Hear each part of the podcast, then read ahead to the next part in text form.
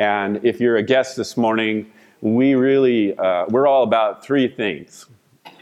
And these are our core beliefs. And the first is that we really believe there's hope beyond your brokenness. It's amazingly good news. And we, we, we grasp that hope as we trust the risen Jesus, the Jesus who lived, who suffered, who died, and rose again. Everything we are is grounded in Him.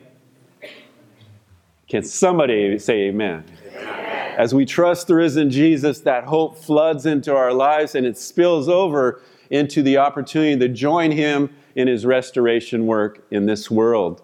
And it's because of these three beliefs, we believe we have three choices that come with the intentionality of our gratitude to Jesus. In other words, we choose to be a disciple in our everyday lives.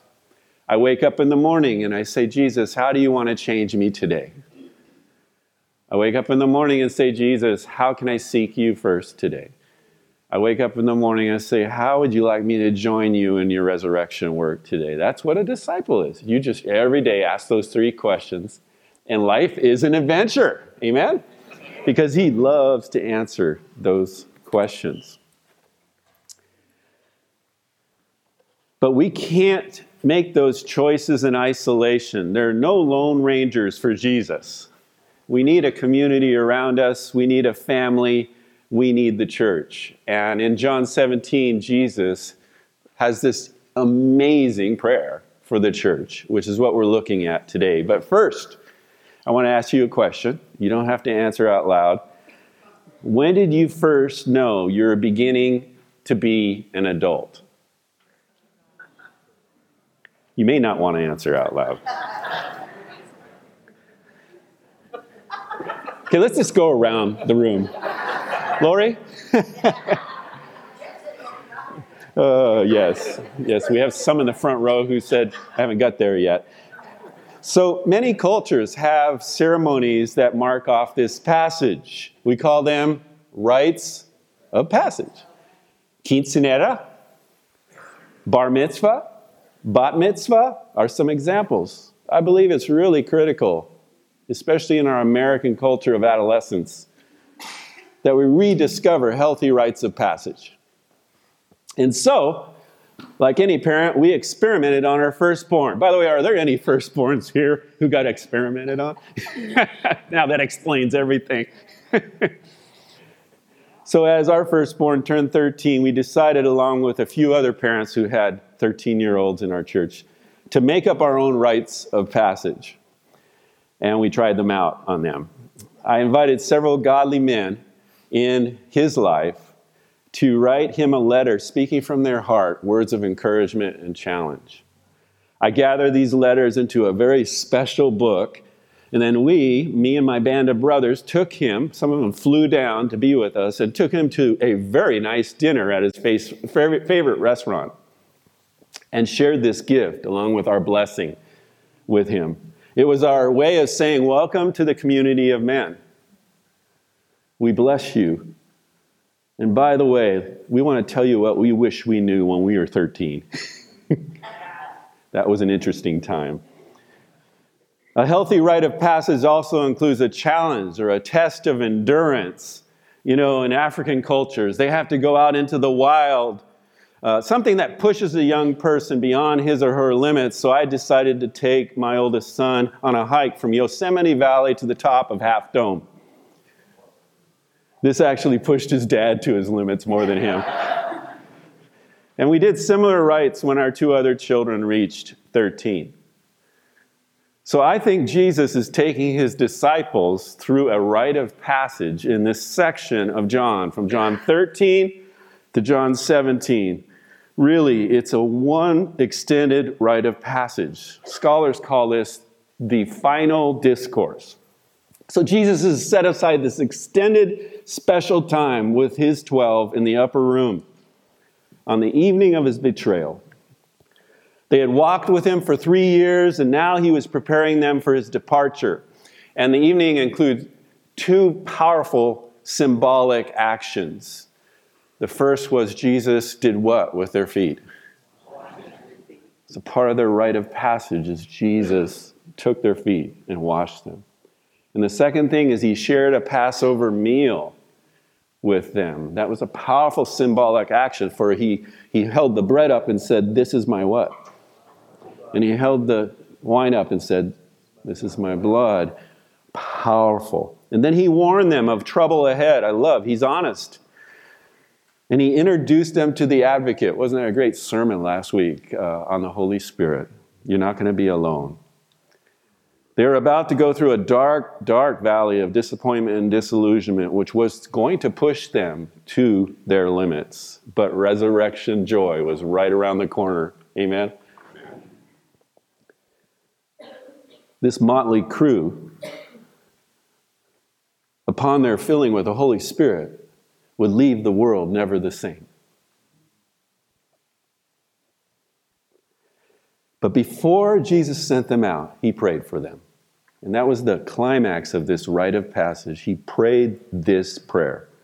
If you want to know the heart of God, listen to the prayers of Jesus. Let's do that now. Let's first pray as we dive into the prayer of Jesus.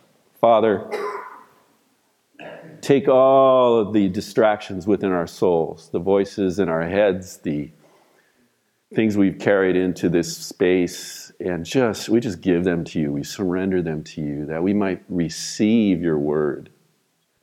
Not just in our minds but in our bodies and our imaginations. Come and write your word on our hearts by the power of the holy spirit. We pray in jesus name. Amen and so he begins i'm using the translation by eugene peterson one of my mentors called the message then, raising his eyes in prayer, Jesus said, Father, it's time. Display the bright splendor of your Son so that the Son in turn may show your bright splendor. I discovered that this prayer and the other Lord's Prayer have many similar themes. For example, they begin with Father, hallow your name, display your splendor as you display my splendor. And how will the Son be glorified? Not through fame, not through celebrity, not through fanfare. Immediately following this prayer, Jesus will go to the garden where he will be betrayed and abandoned by his close closest friends and accused and arrested. Later that evening, he will be falsely accused, denied by Simon Peter, tortured, mocked, and the following afternoon, he will be executed on a Roman cross. That's what follows after the amen of this prayer. Are you guys with me? The great paradox of the gospel is the Messiah is glorified through suffering. He wins by losing. He's crowned on a cross. This is a strange and beautiful glory, is it not? It's the way of discipleship. He said, If anyone would come after me, he must what? Deny himself. We, we live that strange glory of suffering. And he says, You put him, Father, in charge of everything human so that he might give real and eternal life to all in his charge. Jesus is now praying, Your kingdom come. The Father has revealed his kingdom in the generous rule of his Son. The Son uses his authority not to dominate, but to give life, which is an appropriate use of authority. He says, I spelled out your character in detail to the men and women you gave me. They were yours in the first place. Then you gave them to me, and they have now done what you said. Now Jesus prays, Your will be done. Jesus sums up his ministry with the statement, I've spelled out your character to the men and women you gave me, and they have done your will. Your will is being done. Note this graphic. I wish you could see the, you see the arrows between the Father and the Son? Can you see that? Out of the overflow of his extraordinary, intimate relationship with the Father, Jesus gives himself to his disciples. Those are the D's in the circle. Remember who these D's are Simon Peter, Thomas, Judas, James, and John, called the sons of thunder, not to mention a despised tax collector and a Jewish jihadist. These were the Messiah's misfits. Jesus shared the Father's life with the Messiah's misfits. Isn't that good news? That means he shares his life with us. Whew, I love it. That's who's in the room, guys. Remember who's in the room. Since Easter, we've been working our way through the Gospel of John. Can you believe it? We've seen how Jesus has made the Father known. The, my favorite verse in John is, is 114, where he says, The Word became flesh and made his tabernacle his dwelling among us. We have seen his glory, the glory of the one and only who came from the Father, full of grace and truth. And throughout the gospel, we see the grace and truth of Jesus. He made the Father known by quietly turning water into wine at a wedding and boldly cleansing the temple. By engaging in deep spiritual conversations with an elite rabbi in Jerusalem and a despised woman in Samaria. He revealed the Father by healing on the Sabbath, feeding the 5,000 on the Passover, and by interrupting the great Feast of Tabernacles. Remember when the priest was pouring the water out over the altar, Jesus stands up and has the audacity to say, If anyone is thirsty, let them come to me. And he revealed the Father by mourning with Mary and Martha and then raising their dead brother to life. And by the way, he was constantly frustrating the religious authorities. This is how Jesus has displayed the Father. Isn't he amazing? Don't you want to follow him?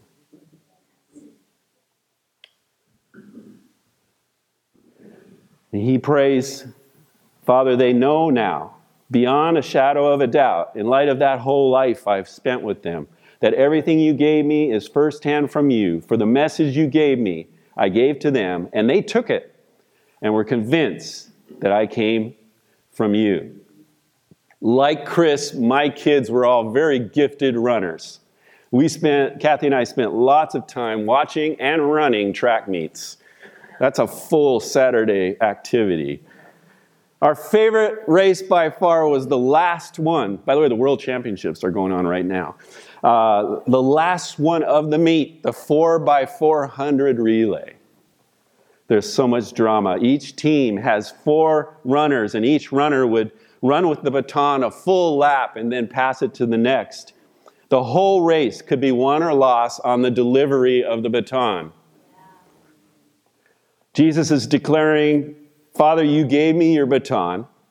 I completed my lap, and now I have given your baton to my followers. And they are about to run with it. Everything you gave me was in that baton, and I gave it to them. Friends, this is extraordinary. Everything Jesus received from the Father, he entrusts to us. He doesn't hold anything back. Think about that. He continues, I pray for them, Father. Not, I'm not praying for the God rejecting world, but for those he, you gave me, for they are yours by right. Everything mine is yours, and yours mine, and my life is on display in them. Wow!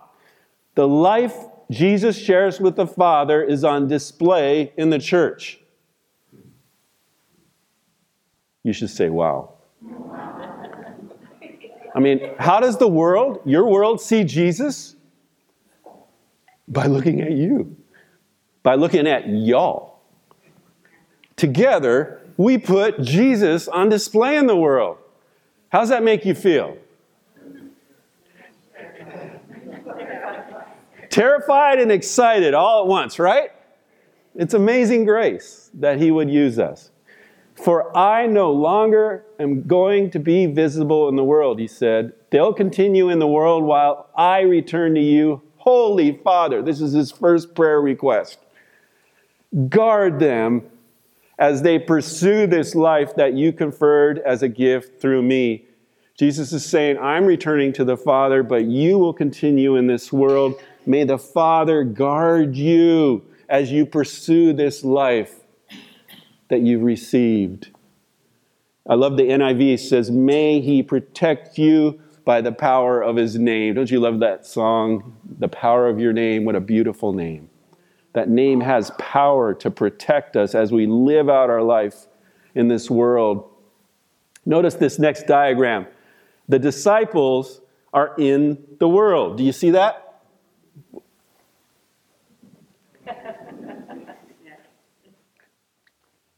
There you go. You see those objects in the world? Jesus is praying for the protection because the world will reject him and they will reject them. The world prefers to cling to its own gods. Those are idols. They symbolize the world's gods, their self salvation projects. And under the pressure of the world's persecution and the seduction of the world's idols, you and I need protection. Amen? Amen. So, why does Jesus pray for our protection? So that we might be one with one another in heart and mind as He and the Father are one. You can't see it, but the arrows between the Father and the Son are red now. And the arrows between the disciples are red. That same oneness. This is amazing. Between the Father and the Son, He's praying that we might have with one another. This is astounding. That our relationships with one another might reflect the unity of Jesus' relationship with the Father. Theirs was a relationship of shared purpose, heart, goal. It was marked by trust, collaboration, intimacy, complementarity, interdependence, responsiveness, vulnerability, and self giving love. Jesus prays that his church might display this unity to the world can I be honest with you? when I read this prayer, I just want to say, Jesus, be realistic. This unity, the unity you share with the Father, it's not even remotely possible with us. Look at our track record. Jesus, have you studied church history? I mean, look at our church. Every congregation, at one time or another, is a hotbed of conflict. Here's the hard truth, friends we are capable of immense kindness and compassion, but we're also frail, fallen, self serving sinners. We constantly hurt and are hurt by one another. How can we reflect the unity that is shared by the Father and the Son? How can you pray this? What do you think? It's impossible apart from a commitment to a life of forgiveness to a life of giving and receiving forgiveness. In other words, like the other Lord's Prayer, Jesus wants us to pray, Forgive us our sins as we forgive those who sin against us. It's only with forgiveness that we can live into the answer of this prayer. That's the only way because we're so fallen. Now I'm returning to you, he prays next. I'm saying these things in the world's hearing so that my people can experience my joy completed in them.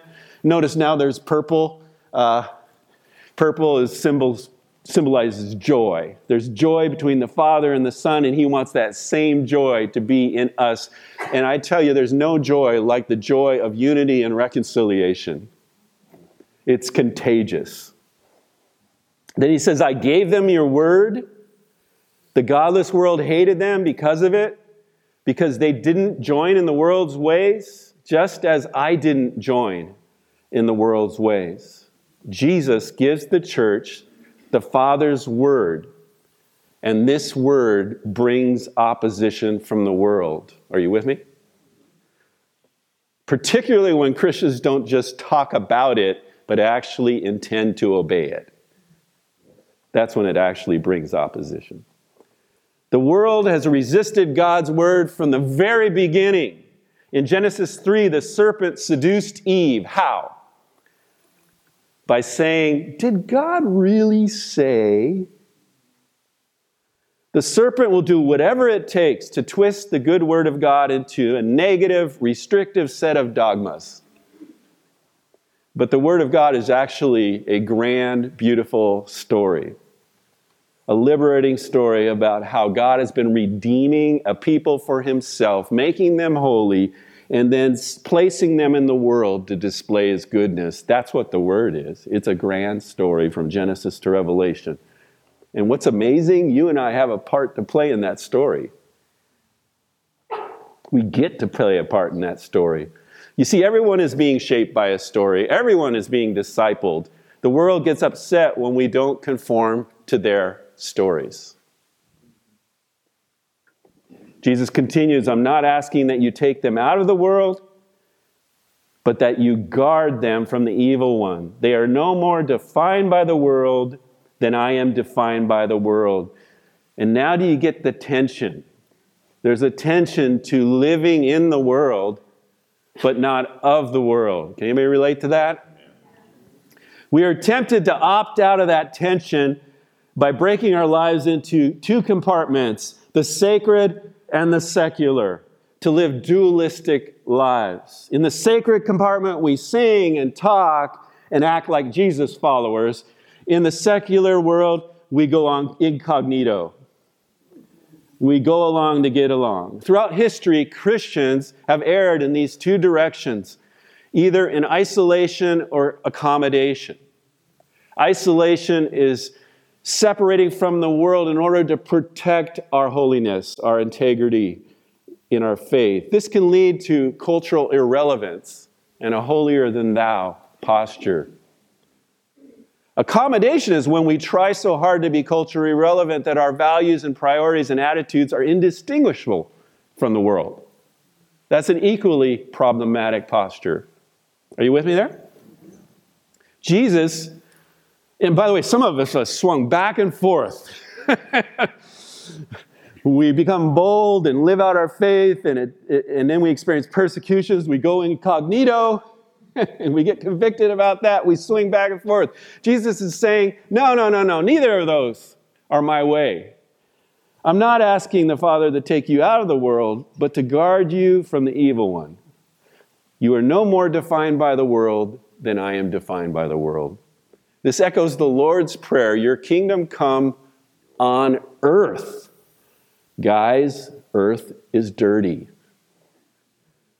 Earth is where we live out our everyday lives, where we work, where we raise families, where we do politics and civic engagement.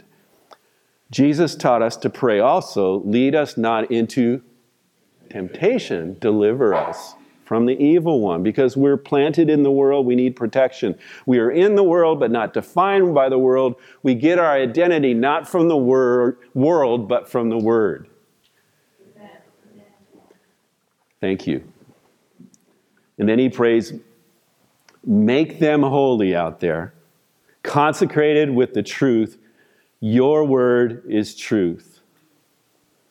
And he goes on in, in verses 18 and 19 says, In the same way that you gave me a mission in the world, get this, I give them a mission in the world. I'm consecrating myself for their sakes, so there'll be truth consecrated in their mission. Check this out. Next. We don't just exist as a holy huddle in the world, we're called to be on mission with Jesus in the world. Are you with me there? The God of the Bible is clearly a missionary God. Think about it. The Father sent the Son into the world. The Son has sent His church into the world in the power of the Holy Spirit. The whole Trinity is involved in the mission of God. And Jesus calls the whole church to the mission of God, not just spiritual ninjas. Think about it. Every believer has a part. I love the practice we have of collecting change in a bucket and giving the bucket to a volunteer who gives it away. We call that change for a dollar.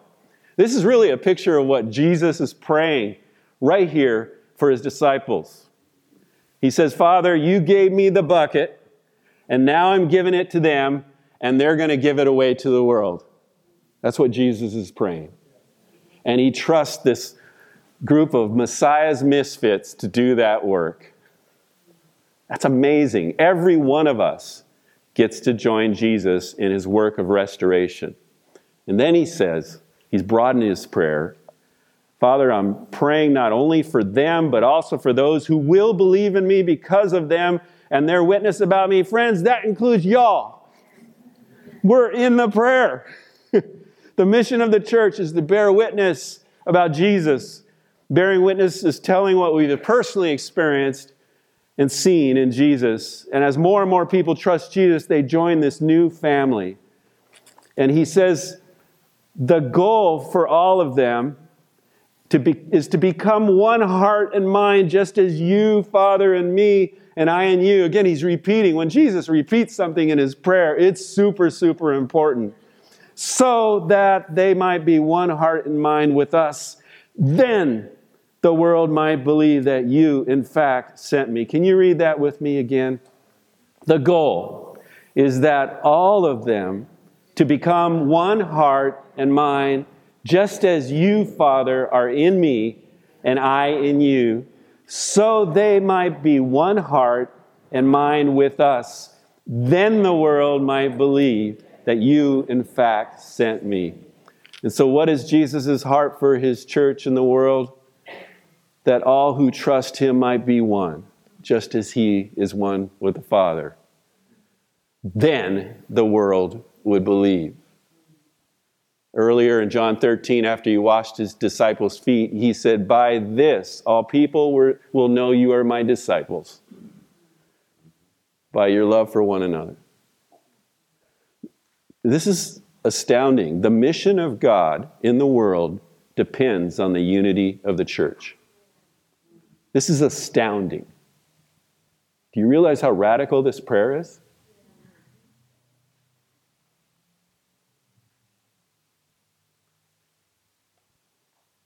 This is the prayer of Jesus for his church. You know the heart of God when you listen to the prayers of Jesus.